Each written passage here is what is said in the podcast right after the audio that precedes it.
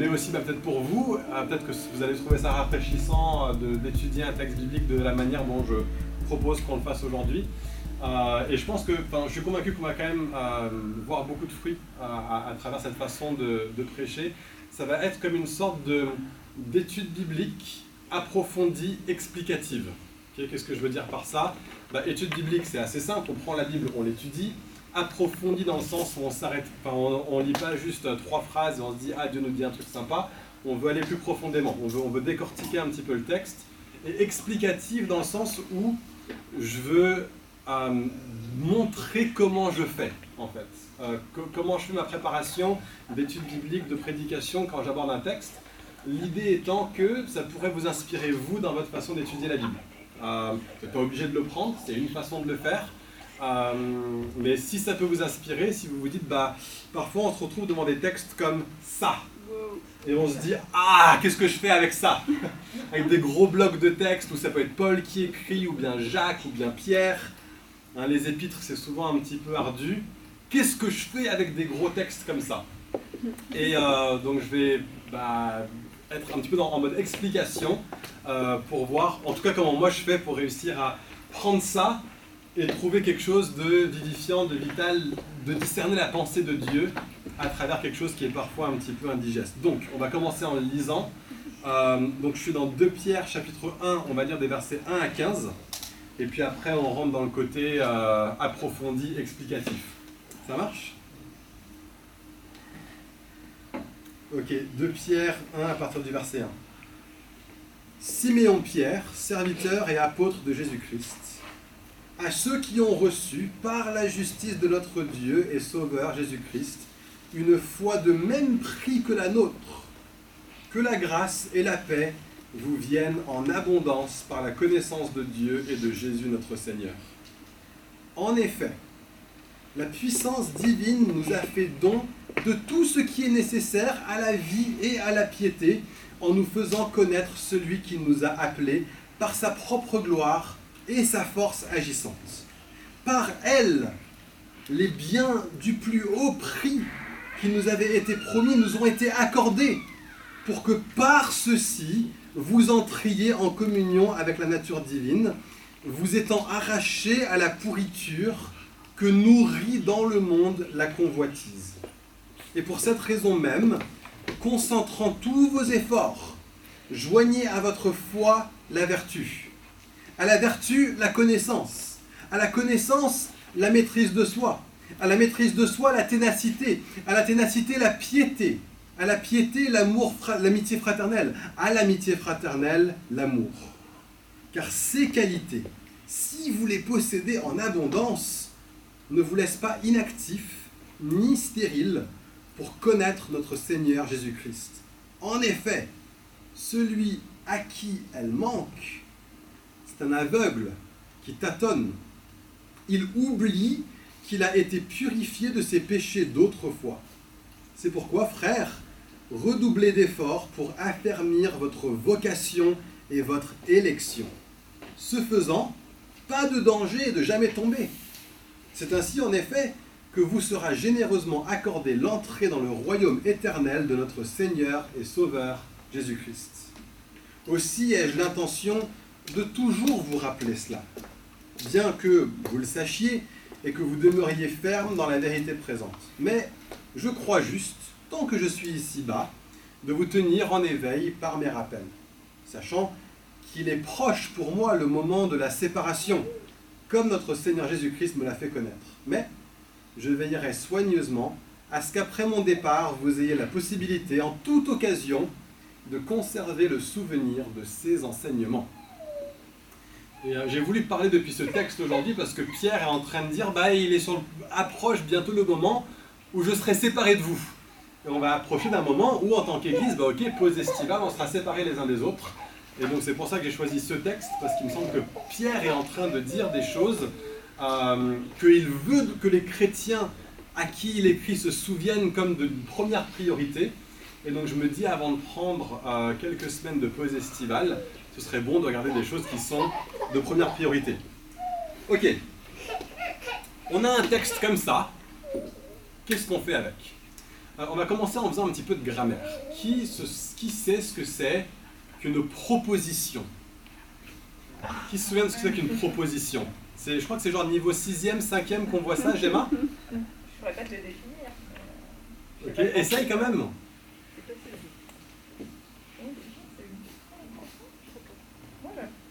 Une proposition, c'est pas une préposition. Non, pas une préposition, une proposition. C'est une partie de phrase. Alors, j'entends ouais, une partie de phrase, j'entends groupe nominal. C'est pas tout à fait, oui, c'est un petit peu ça, mais c'est un peu flou, c'est pas tout à fait un groupe nominal, ni un groupe verbal. En fait, c'est un groupe de mots. C'est un groupe de mots qui peut faire partie d'une phrase ou qui peut être une phrase à part entière. Ce qu'il définit, c'est que c'est un groupe de mots qui contient un verbe. En fait, c'est l'unité de syntaxe ou de grammaire la plus basique de notre langage. D'accord? Pour s'exprimer, pour dire quelque chose de cohérent, qui est français, on doit se servir d'une proposition. Je t'aime est une proposition extrêmement simple. D'accord? Il y a un sujet, il y a un complément, il y a un verbe. C'est la forme de proposition la plus simple. À part peut-être arrête! Arrête, c'est une proposition encore plus simple. Comment on trouve une proposition? Eh bien, on cherche un verbe. Dès qu'il y a un verbe, il y a une proposition. Et tous les mots qui en dépendent font partie de cette proposition. Quand on étudie un texte de la Bible, on peut se servir de cette unité fondamentale de langage, la proposition, pour étudier le texte, pour pouvoir décortiquer les différentes idées. Parce que très souvent, une proposition sera articulée avec les autres propositions à l'aide de mots qu'on appelle des connecteurs logiques. Donc, j'ai épousé Rebecca, une proposition, car je l'aime, deuxième proposition. Ce qui agence ces deux propositions ensemble, c'est le car. Je pourrais dire, j'ai épousé Rebecca, j'aime Rebecca. Ces deux propositions qui sont mises côte à côte, mais ça ne veut pas dire la même chose que le car, il vient et puis il donne un accent, une saveur, une direction à ce que je suis en train de dire. La Bible est remplie de connecteurs logiques, surtout les épîtres. Donc ce que je fais, c'est que je prends un texte et je mets en rouge tous les verbes. Déjà, vous voyez qu'il y a un petit peu déjà une séquence. C'est moins... ça reste indigeste, hein, mais c'est moins indigeste déjà. Il y a un petit quelque chose qui est éclairé, qui est mis en lumière. Ok, il y a une, deux, trois, quatre, etc., etc., etc., etc. Propositions dans ce texte. C'est toutes sortes d'idées différentes qui sont mises les unes à la suite des autres, connectées les unes avec les autres pour faire ressortir une vérité. Donc une fois que j'ai fait ça, je prends les propositions et je les mets comme ça. Avec un petit point au début. Dès qu'il y a un petit point, c'est le début d'une nouvelle proposition. Donc, si vous n'êtes pas proche, vous pouvez vous rapprocher pour venir voir ce que je suis en train de faire. Et ayant fait ça, je cherche les connecteurs logiques les plus importants. D'accord? Et n'est pas un connecteur logique très important souvent. Parfois on sent qu'il est important, mais le mot « et », ça agence pas particulièrement une idée l'une avec l'autre. Par contre, des mots comme « ainsi », des mots comme « c'est pourquoi », des mots comme « en effet », ça, c'est des connecteurs logiques qui donnent un sens, qui donnent une orientation. Ce que je vais dire après a une certaine relation à ce que je viens de dire avant. Soit ce que je vais dire après découle de ce que j'ai dit avant, ou ce que je dis maintenant est une explication de ce que j'ai dit avant, par exemple. D'accord? Donc je cherche les connecteurs logiques forts. Et ayant fait ça, je mets un crochet pour me dire « Ok, ça c'est une unité de pensée ». Cette unité de pensée, ces différentes propositions qui viennent ensemble, qui, oui, sont agencées les unes avec les autres, mais l'agencement n'est pas très important. D'accord ? Il n'y a pas un changement de direction. Et là, il y a un changement de direction, et donc, en effet, ça, c'est une autre unité de pensée. D'accord ? Et puis ensuite, il y a un « par elle ». Et ensuite, il y a un « et pour cette raison ». Et ensuite, il y a un « car », et ensuite, il y a un « en effet », ensuite, il y a un « c'est pourquoi », ensuite, il y a un « c'est ainsi », ensuite, il y a un « aussi », ensuite, il y a un « mais », et un dernier « mais ». D'accord? Et donc, tous ces connecteurs logiques nous aident à séquencer le passage en unité de pensée que l'auteur cherche, il dit quelque chose, et ensuite, il dit « ce que je viens de dire c'est associé à la prochaine chose que je vais dire et on peut commencer à suivre et à décortiquer le flot de la pensée de l'auteur. Ce travail, j'ai pas ouvert un dictionnaire grec, j'ai pas ouvert un commentaire, franchement, tout le monde peut le faire avec un niveau de français 6e. Une bonne nouvelle, non? Ce travail-là, tout le monde peut le faire. Et d'un seul coup, un texte qui semblait tellement indigeste commence à avoir un petit peu d'ordre, un petit peu de cohérence. Et c'est pas nous qui l'imposons, nous suivons ce que l'auteur lui-même est en train de dire. Ce que l'auteur lui-même est en train de faire, on est en train de se soumettre à la pensée de Dieu à travers les auteurs de la Bible. Donc c'est un travail qui est profondément révérencieux. L'étude de la Bible, c'est pas nous qui venons et qui cherchons des textes pour affirmer les choses que nous on veut que Dieu nous dise. On veut être révérencieux devant le texte, on veut être soumis à Dieu lui-même à travers sa parole. Et en faisant ce genre de travail-là, on se permet de dire « Ok, je vais non pas moi chercher à faire entrer dans le texte ce que je veux que le texte dise, mais plutôt je vais être attentif au texte et donc je vais chercher à voir comment le texte me conduit à comprendre la pensée de Dieu, à comprendre ce que Dieu dit et ce que Dieu veut pour nous. » Donc, ayant fait ça, je vais prendre cette première unité de pensée et on va comme zoomer dessus. Et donc ce que je fais, c'est que je prends une unité de pensée, une proposition, la deuxième, la troisième, à l'intérieur de cette unité de pensée. Et je vois comment ces trois choses-là, par exemple ces trois propositions, fonctionnent les uns avec les autres. En gros, je vous ai donné l'explication de comment je fais, ça c'est le côté explicatif. Et maintenant, on va juste entrer dans le côté approfondi. Ça marche? Dans le truc explicatif, vous voyez des codes couleurs différents. Ces codes couleurs, je ne les ai pas tous mis en premier, en préparant ce PowerPoint. Je les ai parfois mis rétroactivement. Alors que je traverse le texte et que je vois les différentes unités de pensée, je me rends compte qu'il y a des thèmes. Je me rends compte qu'il y a des grands thèmes. Et parfois, je retourne en arrière en me disant « Ah, je pense que ce thème-là qui est bien développé, 3 unités de pensée plus loin, il était déjà un petit peu présent dans le premier, donc je vais remonter dans le premier et je vais mettre du rouge là. » Pardon. Parce que plus loin, je vois du rouge de façon bien plus claire apparaître à un autre endroit et on va le voir apparaître justement. Donc c'est ça les codes couleurs et ça va nous aider à comprendre les différentes choses qu'on va chercher à faire ressortir alors qu'on étudie ce texte. Donc ça commence: Siméon Pierre, serviteur et apôtre de Jésus-Christ, à ceux qui ont reçu par la justice de notre Dieu et Sauveur Jésus-Christ une foi de même prix que la nôtre. Que la grâce et la paix vous viennent en abondance par la connaissance de Dieu et de Jésus notre Seigneur. Qu'est-ce qu'on a ici? On n'a rien de particulièrement saisissant pour l'instant. On a en fait simplement Pierre qui donne l'adresse, c'est comme ça qu'on appelle l'ouverture d'une lettre. Il dit voilà qui je suis, voilà ceux à qui j'écris. Et une petite pensée avec quelques éléments théologiques dedans, c'est souvent ce qui se passe dans les lettres du Nouveau Testament. Et les petites bribes de pensée théologique qui sont déjà là sont souvent des précurseurs du grand thème qui va être abordé dans le reste de la lettre. Donc ça, c'est juste l'adresse. On passe à la suite. Et là, on a un « en effet ». En effet. Donc le « en effet », il me fait me dire « Ok, ce que Pierre vient d'écrire » va lui faire dire ce qu'il va dire ensuite. Donc je vois le « en effet » et je dois retourner en arrière. En effet quoi? Enfin, quoi en effet?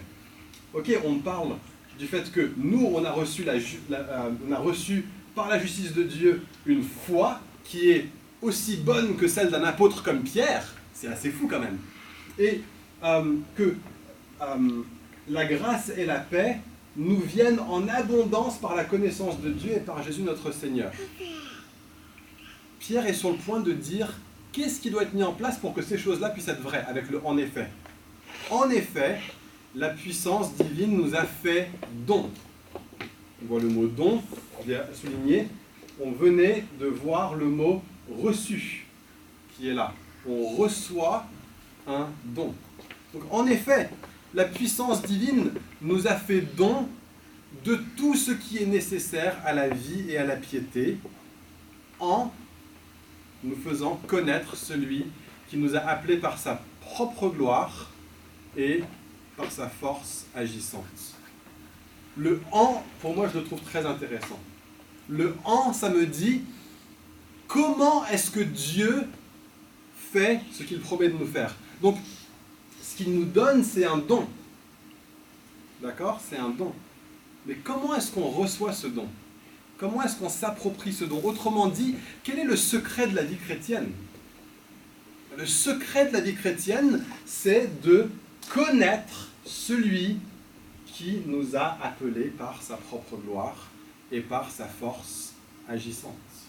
C'est comme ça qu'on a accès à la vie chrétienne. D'accord ? Donc tout ce qui est nécessaire à la vie et à la piété, comment est-ce qu'on l'acquiert ? Selon ce texte, on l'acquiert en connaissant celui.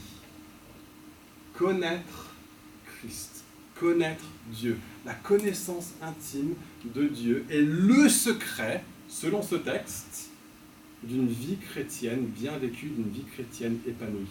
Tout ce qui est nécessaire à la vie et à la piété nous vient de la connaissance de celui. Donc ce texte nous donne quelque chose sur le secret de la vie chrétienne. Mais pas seulement sur le secret de la vie chrétienne, pas seulement le comment est-ce que je fais, le à travers quoi, le en nous faisant. Il nous a appelés par quelque chose. De quoi est-ce que Dieu s'est servi pour nous permettre de le connaître ? De quoi est-ce que Dieu s'est servi pour nous conduire à être des personnes qui ont tout ce qui est nécessaire à la vie et à la piété, autrement à avoir une vie chrétienne épanouie. Par quoi ? Par sa propre gloire et par sa force agissante. Ce dont Dieu se sert pour nous faire grandir en connaissance de Dieu, c'est sa gloire et sa force agissante. C'est l'œuvre de Dieu dans nos vies qui fait que nous pouvons connaître Dieu. C'est l'œuvre de Dieu dans notre vie qui fait que nous pouvons grandir dans la vie et dans la piété. Donc le secret de la vie chrétienne, c'est connaître Christ, c'est connaître Dieu. Et ça nous est possible, la force à travers laquelle on peut le faire, c'est pas notre propre force à nous. C'est à travers sa propre gloire et sa force agissante. Et je lis ça et ça me rappelle des choses qui sont dans le premier verset. Donc je les ai mis en rouge. Et donc tout ce qui est en rouge, ça correspond à ce que ce texte nous dit sur la force à travers laquelle le chrétien peut vivre sa vie chrétienne. Tout ce que j'ai mis en bleu, cette idée du secret. Du secret à avoir pour tout ce qui est nécessaire à la vie et à la piété. Et si on retourne en arrière, ceux qui ont reçu par la justice de notre Dieu et Sauveur Jésus-Christ une foi de même prix que la nôtre. On voit à nouveau la force à travers laquelle nous pouvons connaître Dieu, nous pouvons être en relation avec Dieu, nous pouvons développer une vie de relation avec Dieu. Sa force, c'est quoi ? C'est que c'est lui qui le donne. On n'a rien fait, on a reçu. Et qu'est-ce qu'on a reçu ? On a reçu non pas notre propre justice, non pas Dieu qui dit c'est toi qui as bien fait, mais Dieu qui dit c'est Jésus qui a bien fait. C'est sa justice à lui. Ce qu'on a reçu, c'est non seulement la justice de Christ qui a été mise à notre compte, c'est que nous, on a reçu même une foi qui vient de Dieu. C'est le don de Dieu. Si nous avons même une mesure, une once de foi aujourd'hui, pas parce qu'on est des personnes supérieures à ceux qui n'ont pas la foi, c'est pas parce qu'on a une capacité spirituelle meilleure, pas parce qu'on est plus obéissant à Dieu, nous avons reçu de la part de Dieu la capacité à avoir la foi. C'est lui qui nous a donné le vouloir et le faire conformément à sa bonté en Christ. Donc, à nouveau, ensuite, il a parlé, on revient et puis on se dit « Ah ok, on vient de voir que le... en nous faisant connaître celui, on voit connaître celui, ça nous parle du secret, et quand je retourne en arrière, je revois « Ah oui, en abondance, par la connaissance de Dieu et de Jésus ». Je retrouve cette idée de le secret à travers lequel un chrétien peut vivre une vie chrétienne épanouie, c'est la connaissance de Dieu. Et ça, j'y ai accès. Par quelle force ? Par la mienne ? Non, par celle de Dieu. Et donc, on peut retourner sur cette unité de pensée. Et je la résume comme ça. Cette unité de pensée nous parle du secret de la vie chrétienne et de la force à travers laquelle nous pouvons vivre la vie chrétienne. Ok, donc on a vu cette unité de pensée, qu'est-ce que Pierre est en train de chercher à nous dire? Et donc on avance. Par elle. Quoi elle? Je les ai mis en rouge parce que ça correspond à ce qu'on a vu au préalable. Par la gloire, sa propre gloire à Dieu et par sa force agissante. Par ces choses, donc il va continuer dans cette même idée. Il continue à parler des choses qu'il vient de dire à la fin de cette unité de pensée précédente. Par elle, les biens du plus haut prix qui nous avaient été promis nous ont été accordés pour que par ceux-ci, vous entriez en communion avec la nature divine, vous étant arrachés à la pourriture que nourrit dans le monde la convoitise. Donc par elle, qu'est-ce que cette force produit en nous? Ce que cette force produit en nous, c'est que les promesses de Dieu, la gloire de Dieu, la force de Dieu, la foi que lui a donnée dans notre cœur, pour que nous ayons la justice de Jésus, pour être déclarés justes devant le Père, tout ce que Dieu a fait pour nous, ça fait que les biens du plus haut prix qui nous avaient été promis nous ont été accordés. Autrement dit, le fait d'avoir Dieu comme possession, que Dieu est à nous et que nous sommes à Dieu, le fait d'avoir la vie éternelle, le fait d'avoir Christ et toutes choses avec lui, ces biens les plus précieux, nous ont été accordés non pas par nos propres forces, mais par elle, par la force qui est derrière la vie chrétienne, c'est-à-dire non pas notre force, mais celle de Dieu. Mais pourquoi est-ce que ces choses ont été mises à notre disposition? Autrement dit, quel est le but de la vie chrétienne? Donc on a parlé du secret, on a parlé de la force. Maintenant on va parler du but de la vie chrétienne. Pour que? Il est important ce connecteur logique. Pour que? Pour que quoi? À quoi est-ce que ça sert tout ça? Quel est le but ultime derrière le grand plan de Dieu pour sauver des humains? Qu'est-ce que Dieu cherchait à faire en faisant ça? Quel est le pour que? Pour que par ceci, c'est-à-dire par les biens du plus haut prix qui nous ont été promis par Dieu et accordés par Dieu, pour que par ces bienfaits, nous entrions en communion avec la nature divine. Voilà le but de Dieu à travers l'Évangile. Voilà ce que Dieu cherche à accomplir. Voilà le but de la vie chrétienne, c'est que toi et toi et toi et toi et toi et toi et moi puissions avoir une telle relation d'intimité avec Dieu que nous puissions dire « Je connais Dieu ». J'entre en communion, moi qui suis humain, avec celui qui est tout autre, avec celui qui est bien plus grand que moi, le Créateur des cieux et de la terre, le Seigneur de toutes choses. Dieu lui-même, je peux entrer en communion avec lui. Voilà le but, voilà ce que Dieu cherche. Ça ne sert à rien de dire « je mets ma confiance en Jésus et j'ai la vie éternelle » si notre espérance dans la vie éternelle, c'est pas d'être avec Christ et de nous réjouir de lui. Voilà ce que Dieu cherche, c'est que nous soyons un peuple qui soit en communion avec son Dieu. Dieu est un Dieu d'amour qui a tout fait par amour pour lui-même et pour les autres, pour qu'en fin de compte, tout soit récapitulé en Christ, et que Dieu soit tout et en tous. Voilà le but de Dieu. Voilà le grand pourquoi derrière tout. Voilà pourquoi Jésus est allé à la croix. Pourquoi? Pour qu'il soit le fils aîné d'un grand nombre de frères. Autrement dit, pour que nous entrions en communion avec la nature divine. Et ce qui est extraordinaire, c'est que ça n'a pas besoin d'attendre l'éternité. Ce texte ne dit pas que c'est pour l'éternité, dans l'éternité cette réalité. Ce sera bien plus présent dans l'éternité. Toutes les choses qui nous entravent ne seront plus là. Mais la possibilité d'entrer en communion avec Dieu lui-même, tel qu'il est aujourd'hui, est possible à travers quoi? Le secret de la vie chrétienne, c'est-à-dire connaître Dieu. Autrement dit, focalisons-nous sur le fait de connaître Dieu. Par quelle force? Par la nôtre? Non, par la sienne. Autrement dit, il a déjà tout accompli pour que ce soit possible. C'est pas à nous de chercher à faire plus pour pouvoir entrer en communion avec Dieu. Il a déjà fait tout ce qui était nécessaire pour qu'on puisse rentrer en communion avec lui. C'est pas merveilleux ça? Et ensuite on a deux petites phrases qui nous disent voilà ce vers quoi on doit aller. Maintenant, de quoi est-ce qu'on est parti, hein, donc ce texte nous dit, pardon, le but de la vie chrétienne, cette partie-là, vous étant arrachés à la pourriture que nourrit dans le monde la convoitise. Autrement dit, ce que Dieu a fait quand il nous a pris chacun d'entre nous et qu'il a dit maintenant tu es la possession de Christ, c'est qu'autrefois nous étions la possession de Satan. Nous étions la possession du monde. Nous personne ne s'appartient à lui-même. Quand on donne notre vie à Jésus, c'est pas pour dire avant j'étais à moi, maintenant je suis à Jésus. C'est-à-dire avant j'étais à Satan. Mais Dieu m'a fait naître de nouveau en Christ pour qu'il puisse prendre les rênes de ma vie. Je suis maintenant sa possession à lui.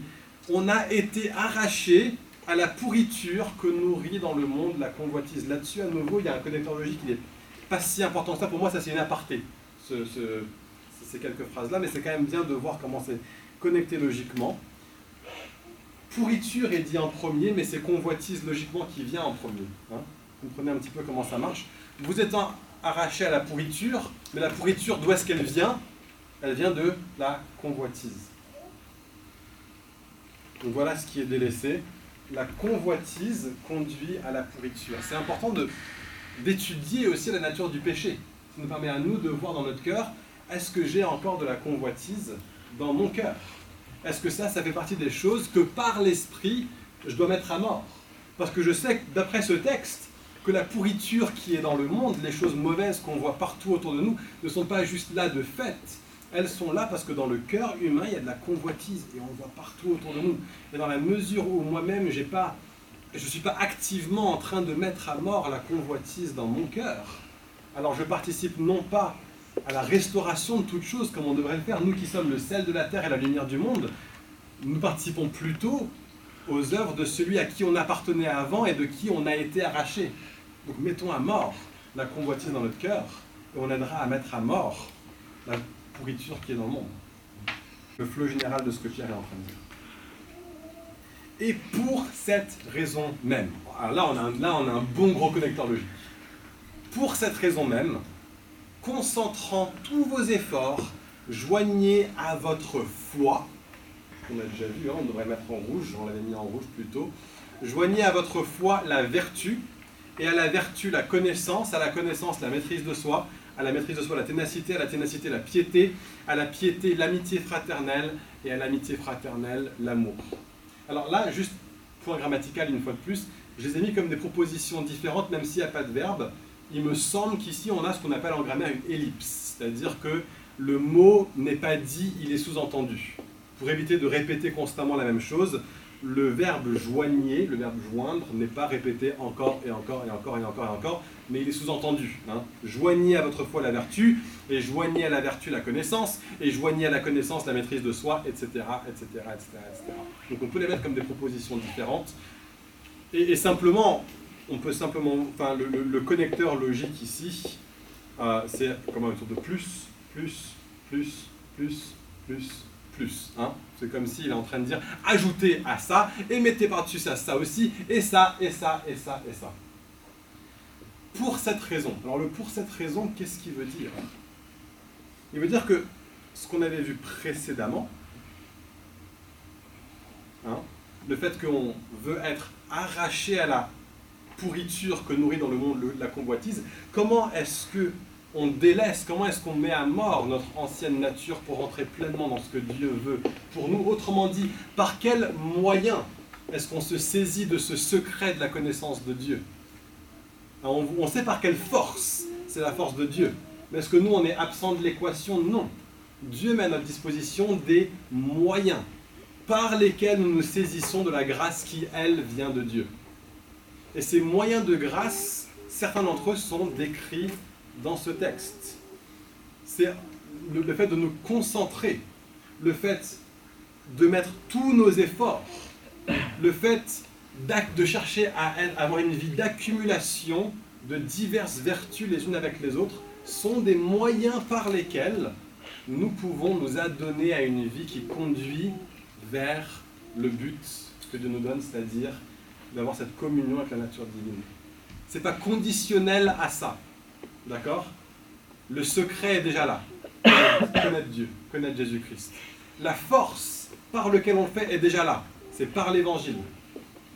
mais le moyen à travers lequel nous grandissons dans l'Évangile pour pouvoir nous saisir toujours plus de cette force qui est mise à notre disposition et de bénéficier du secret par lequel on vit la vie chrétienne épanouie pour aller vers le but auquel Dieu nous a appelés, c'est de concentrer tous nos efforts. Parfois, on peut se laisser aller.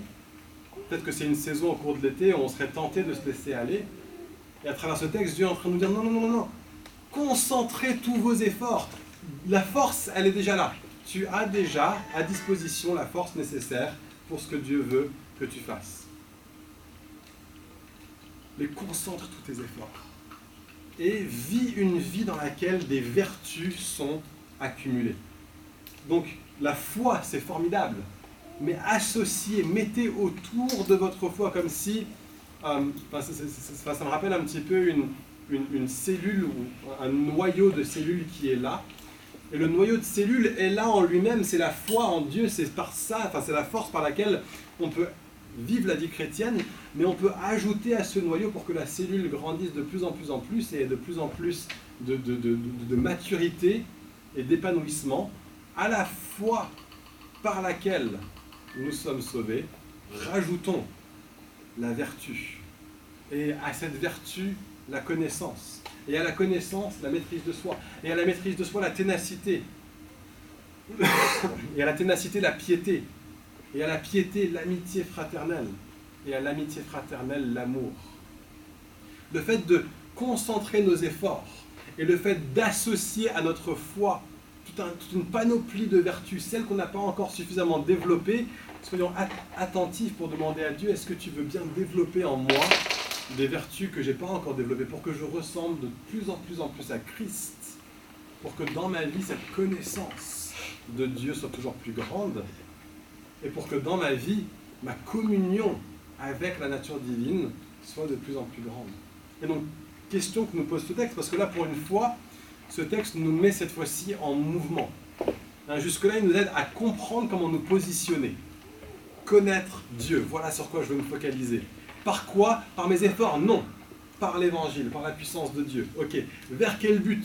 Vers quoi est-ce que je dois aider à orienter mon cœur pour qu'il veuille tendre vers les choses vers lesquelles Dieu veut que je tende? Le but, c'est la communion avec Dieu. Mais là, maintenant, c'est là que ce texte nous met en action. Il nous demande, ok, qu'est-ce qu'il y a des choses dans ma vie que je suis appelé à changer? Est-ce que cette liste-là, je ne pense pas que Pierre veuille que cette liste soit exhaustive. Il n'est pas en train de dire... Voilà la liste des choses que tu dois rajouter à la fois. Si tu rajoutes tout ça, c'est bon, tu as tout gagné. Et je ne pense pas qu'elle soit là dans un ordre précis. Il ne dit pas rajouter à celle-là, et après avoir fait ça, celle-là, et après avoir fait ça, celle-là. On ne peut pas aller au-delà du texte. Ce n'est pas une formule magique. Ce n'est pas une recette de cuisine. C'est un ensemble de vertus qui sont supposées évoquer en nous tout un ensemble d'autres choses aussi. Mais c'est un bon début.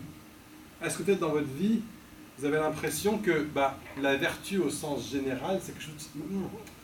Je ne passe pas ma vie à chercher quand même, à mettre tous mes efforts pour rajouter à ma foi en Christ une vie profondément vertueuse. Ce n'est pas le cas pour moi aujourd'hui. Ce texte est en train de nous dire, mets tous tes efforts là-dedans. Peut-être cet été à la plage, le livre que tu vas choisir de lire, ça va être un livre qui va t'aider à grandir en vertu. Peut-être que c'est la connaissance. Peut-être que tu dis, je suis déficient, défaillant, au niveau de ma connaissance basique des vérités de l'Évangile. Lis un livre simple sur les vérités de l'Évangile. Écoute des prédications, parle avec des amis, demande au Seigneur, cherche dans ta Bible des façons de grandir en connaissance. Ça peut être la ténacité. Quand tu dis, moi je suis très bon pour être tout feu, tout flamme pendant une semaine, et puis après, rajoute à ta foi de la ténacité.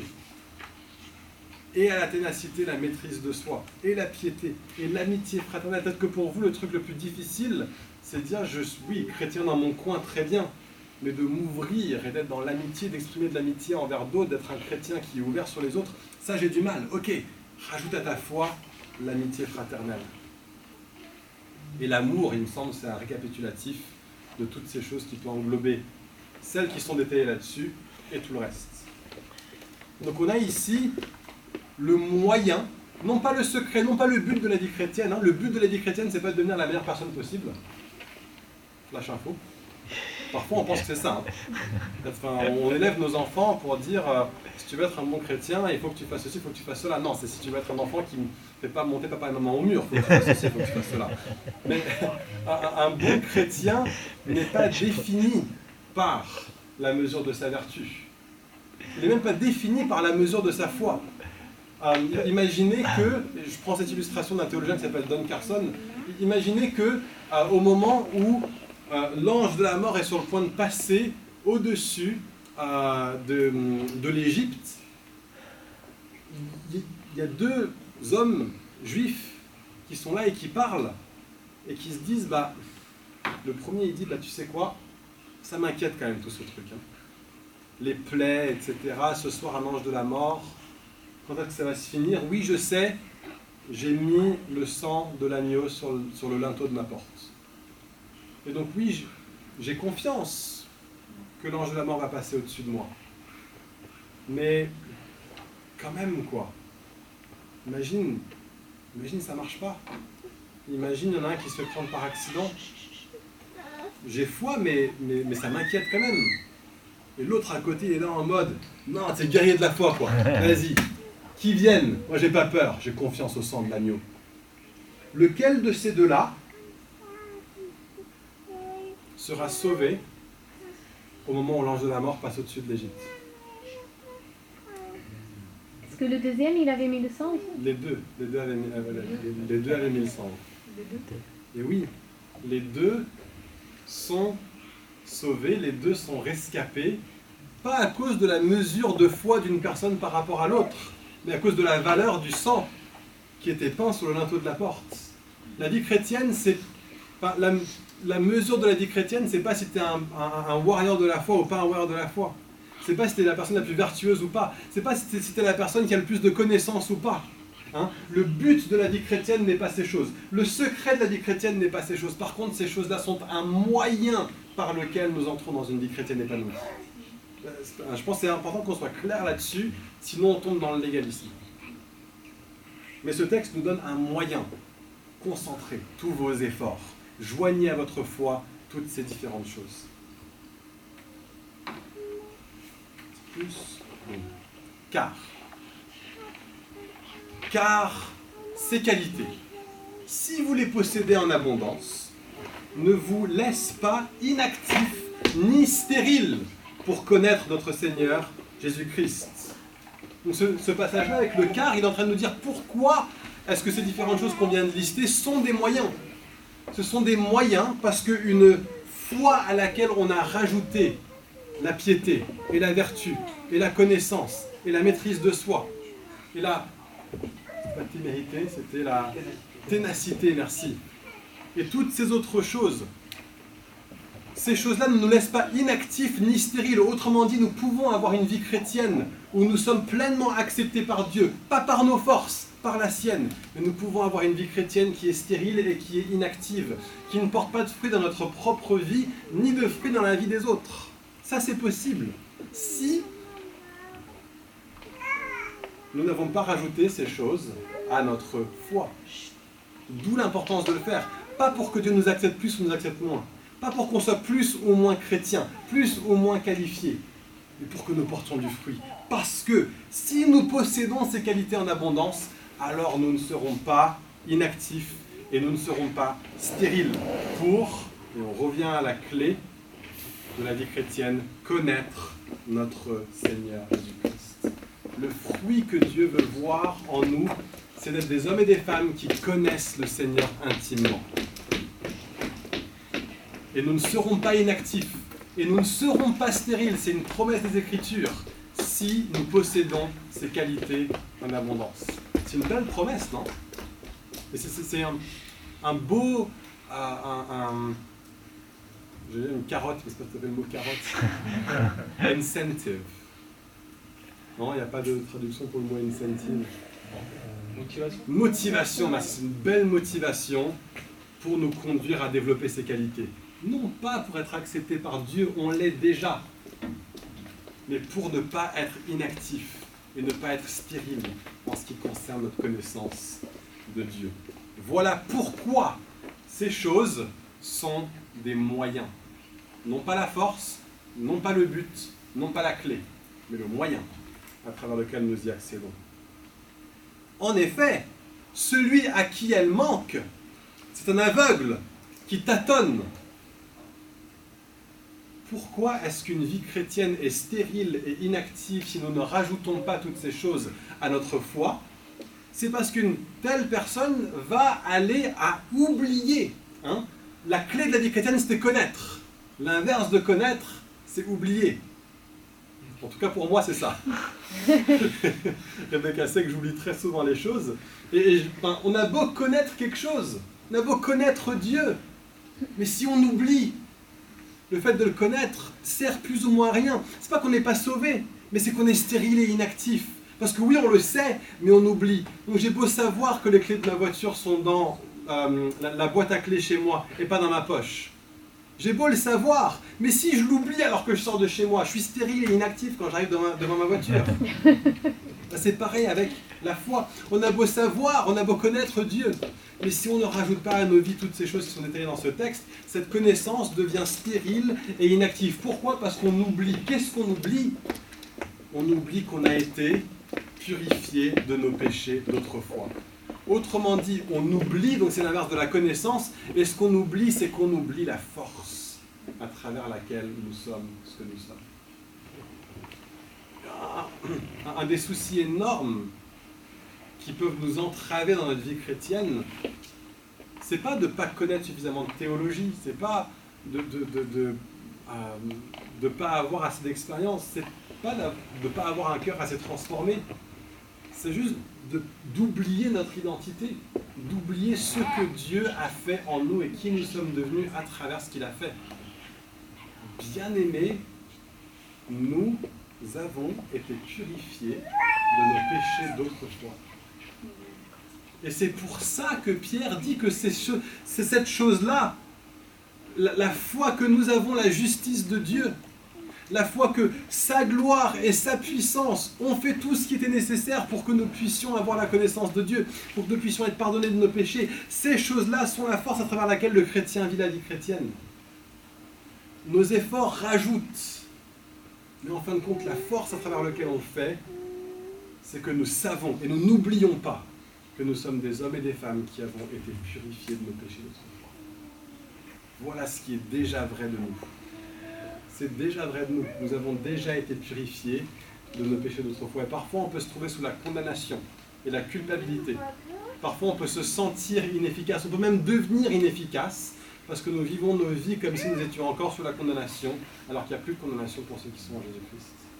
On vit nos vies comme si le péché avait encore de la puissance sur nous et que nous étions encore esclaves du péché, alors que nous avons été rendus libres avec Christ, lui qui est mort et ressuscité.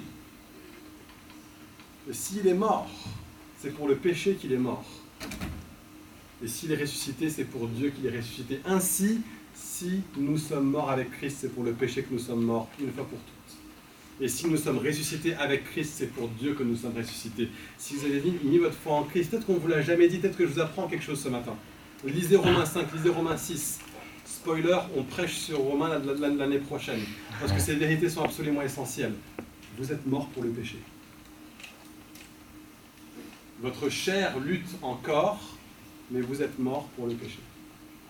Romains 6 dit « Considérez-vous maintenant comme morts pour le péché et comme vivants pour Dieu en Christ. » Vous n'êtes plus esclaves du péché. Et la seule chose que Satan peut faire, c'est qu'il peut nous faire croire qu'on est esclaves du péché. Peut-être qu'il y a une tentation, il y a une addiction, il y a un péché habituel. Vous avez l'impression qu'il y a une emprise sur votre vie, tu dis « je n'y peux rien ».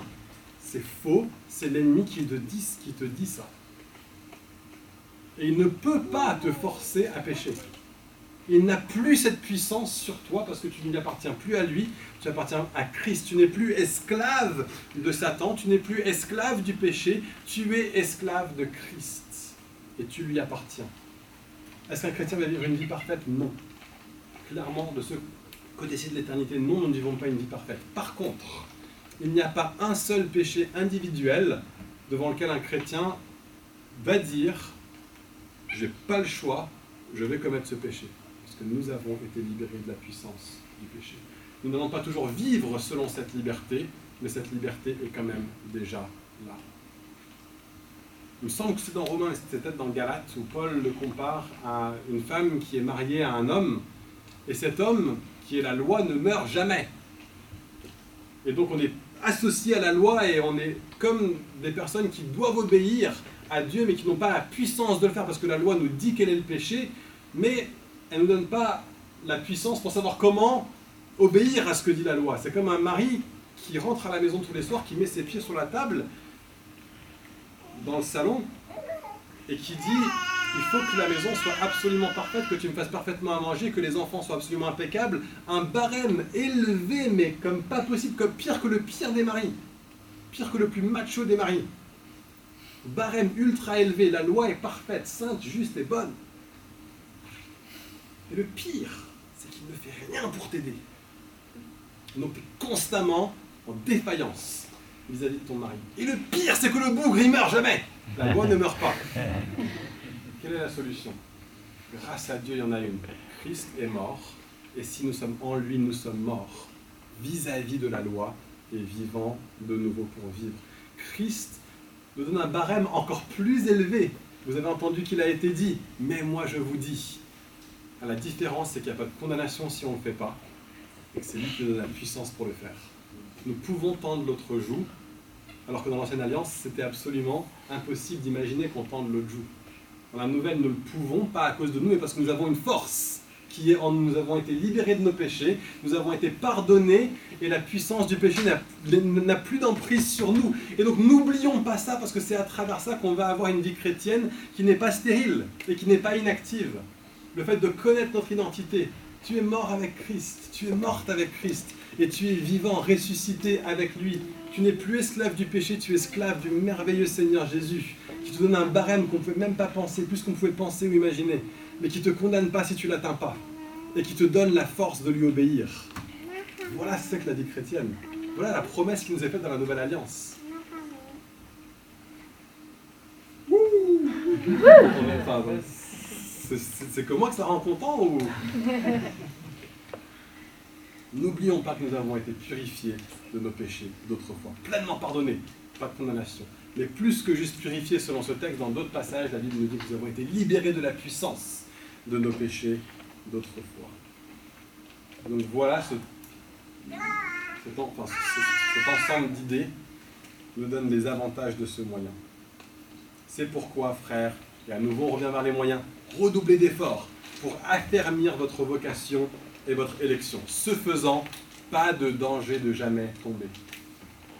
Alors que nous nous donnons aux moyens par lesquels nous nous accrochons à ces choses, nous ne tomberons pas. Donc c'est une nouvelle exhortation de nous servir des moyens.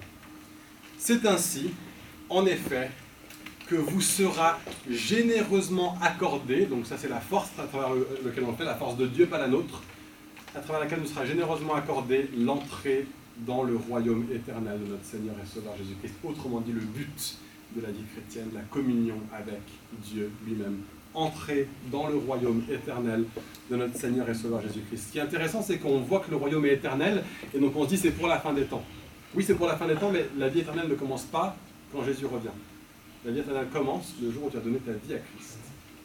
Tu es né de nouveau, en nouveauté de vie. La qualité de vie, qu'on appelle la vie éternelle, peut commencer dès maintenant, de façon imparfaite. Mais nous pouvons dès maintenant entrer dans le but pour lequel Dieu nous a sauvés, c'est-à-dire d'entrer dans son royaume, le sien, d'être en communion avec lui. C'est ainsi, c'est à travers, je l'ai mis en bleu, même si je l'ai souligné en jaune, parce que c'est un connecteur logique très important, c'est le bleu fait référence à nouveau aux moyens à travers lequel on le fait. C'est par les moyens que Dieu nous donne, de nous donner avec force, de redoubler d'efforts, que nous sera généreusement accordé par la force de Dieu l'entrée dans le royaume éternel. Pour moi, ce verset, c'est un récapitulatif de tout ce qu'il avait dit. Et quand je dis le mot récapitulatif, tout le monde va dire « Ouf, ça veut dire qu'on approche de la fin. » Oui, on approche de la fin. Aussi ai-je l'intention de toujours, on approche, j'avais dit qu'on était à la fin, on approche. C'est long. Aussi ai-je l'intention de toujours vous rappeler cela, bien que vous le sachiez et que vous demeuriez ferme dans la vérité présente. Je les ai tous mis en rose parce que c'est des verbes qui sont très synonymes.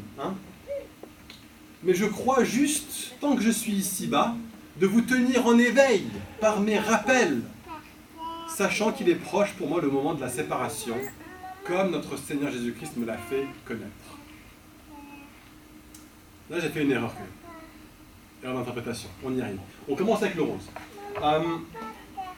Le rose, c'est des verbes qui sont similaires. Quand c'est des verbes qui sont similaires, une chose que j'aime bien faire, c'est de les prendre, les surligner et les répéter. Ça m'aide à ancrer, à intégrer la force de ce qui est en train d'être dit. Voici ce que Pierre dit, il veut nous le rappeler, pour que nous le sachions, et pour que nous demeurions fermes, et pour que nous nous tenions en éveil à travers des rappels. Hein, est-ce qu'on voit encore et encore cette idée de nous ancrer dans cette vérité, de nous le rappeler, de le ressasser, de le mâcher, de le mastiquer? Il y a quelque chose de constant, il y a quelque chose de quotidien là-dedans, il y a quelque chose de continu là-dedans. Et il me semble que ces mots sont importants alors qu'on aborde une pause estivale, de se dire, alors qu'on n'est plus rassemblés en tant qu'Église, est-ce que nous allons nous-mêmes redoubler d'efforts pour nous rappeler ces choses? La force, elle est à travers Christ. Le but, c'est la communion avec Dieu. Le moyen, c'est de redoubler d'efforts pour rajouter à notre foi toutes les vertus et les qualités que Dieu donne dans sa parole de Dieu. Rappelons-nous, sachons-le, demeurons fermes, tenons-nous en éveil à travers des rappels. On peut se les donner soi-même, on peut demander à d'autres personnes de nous rappeler ces choses.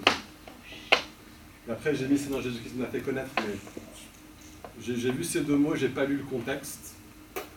Et le contexte, ça parle pas de la connaissance de Jésus-Christ, ça parle du fait qu'il allait partir et que c'est Jésus-Christ qui s'est fait connaître. Ça, c'est pas le même connaître. Oubliez le bleu et le vert là-dessus. C'est moi qui me suis précipité en fin de préparation de prédication. Et donc en gros, Pierre, pour moi, cet ensemble-là de versets, on peut le résumer comme ça. Pourquoi est-ce que Pierre dit ce qu'il vient de dire? Autrement dit, pourquoi est-ce que ce message est important? Pourquoi est-ce que ces versets sont importants? Ou bien, avant une pause estivale, on pourrait le dire, comment bien se quitter? Pierre est en train de dire, je suis sur le point de vous quitter, et donc je vous dis toutes ces choses pour que vous vous en souveniez, pour que vous teniez ferme dedans, pour que vous les rappeliez. Nous aussi, on est sur le point de prendre quelques semaines de pause, on se verra moins les uns les autres, on sera moins proches les uns des autres, moins en train d'entendre la parole de Dieu semaine après semaine, moins en train d'entrer dans la présence de Dieu, en train de l'adorer semaine après semaine. Et donc c'est d'autant plus important que, sachant que nous allons nous quitter comme Pierre allait quitter l'église qui était là, même si nous c'est que pour 6 semaines, tenons ferme dans ces choses. Voilà le genre de choses que nous devons nous rappeler et avoir en mémoire alors qu'on aborde une pause estivale.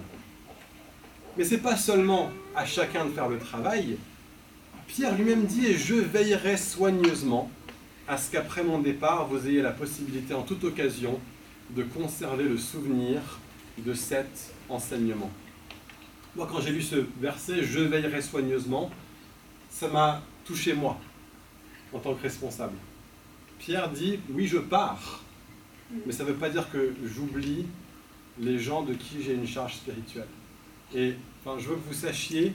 vous pouvez compter sur les responsables de l'Église, même pendant la pause estivale. S'il y a un besoin, quel qu'il soit, spirituel, relationnel ou quoi que ce soit, on n'est pas éloignés, on n'est pas séparés les uns des autres, d'accord ?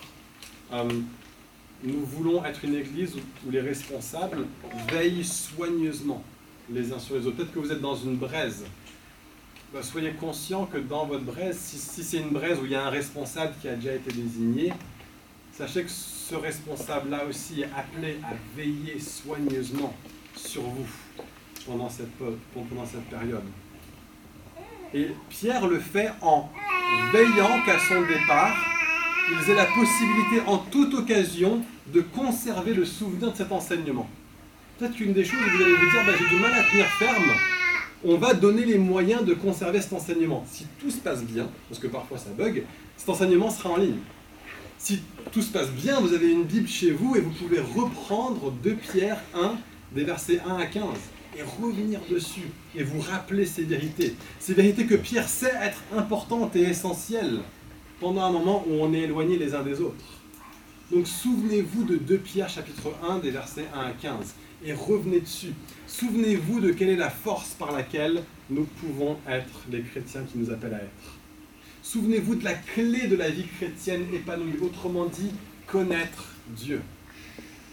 Souvenez-vous, tenez ferme dans le but, la communion avec Dieu lui-même, communier avec la nature divine, entrer dans le royaume éternel de Dieu le Père et de son Fils Jésus-Christ. Et de vivre des moyens à travers lesquels c'est possible de redoubler d'efforts pour ajouter à votre foi, qui est un don de Dieu, toutes les choses auxquelles Dieu nous appelle, pour ne pas être inefficace, inactif et stérile dans notre vie chrétienne. Et cet enseignement, je l'ai mis en bleu, parce que l'enseignement que Pierre a donné concerne la clé de la vie chrétienne. Cet enseignement, je l'ai mis en rouge, parce qu'il concerne la force à travers laquelle nous pouvons vivre la vie chrétienne épanouie. Et je l'ai mis en jaune parce qu'il concerne cet enseignement, le but. C'est de cet enseignement-là que nous devons nous souvenir tout au cours de cette année. C'est le mot final de Pierre. C'est le mot final à moi aussi. Est-ce qu'on peut prier ensemble ?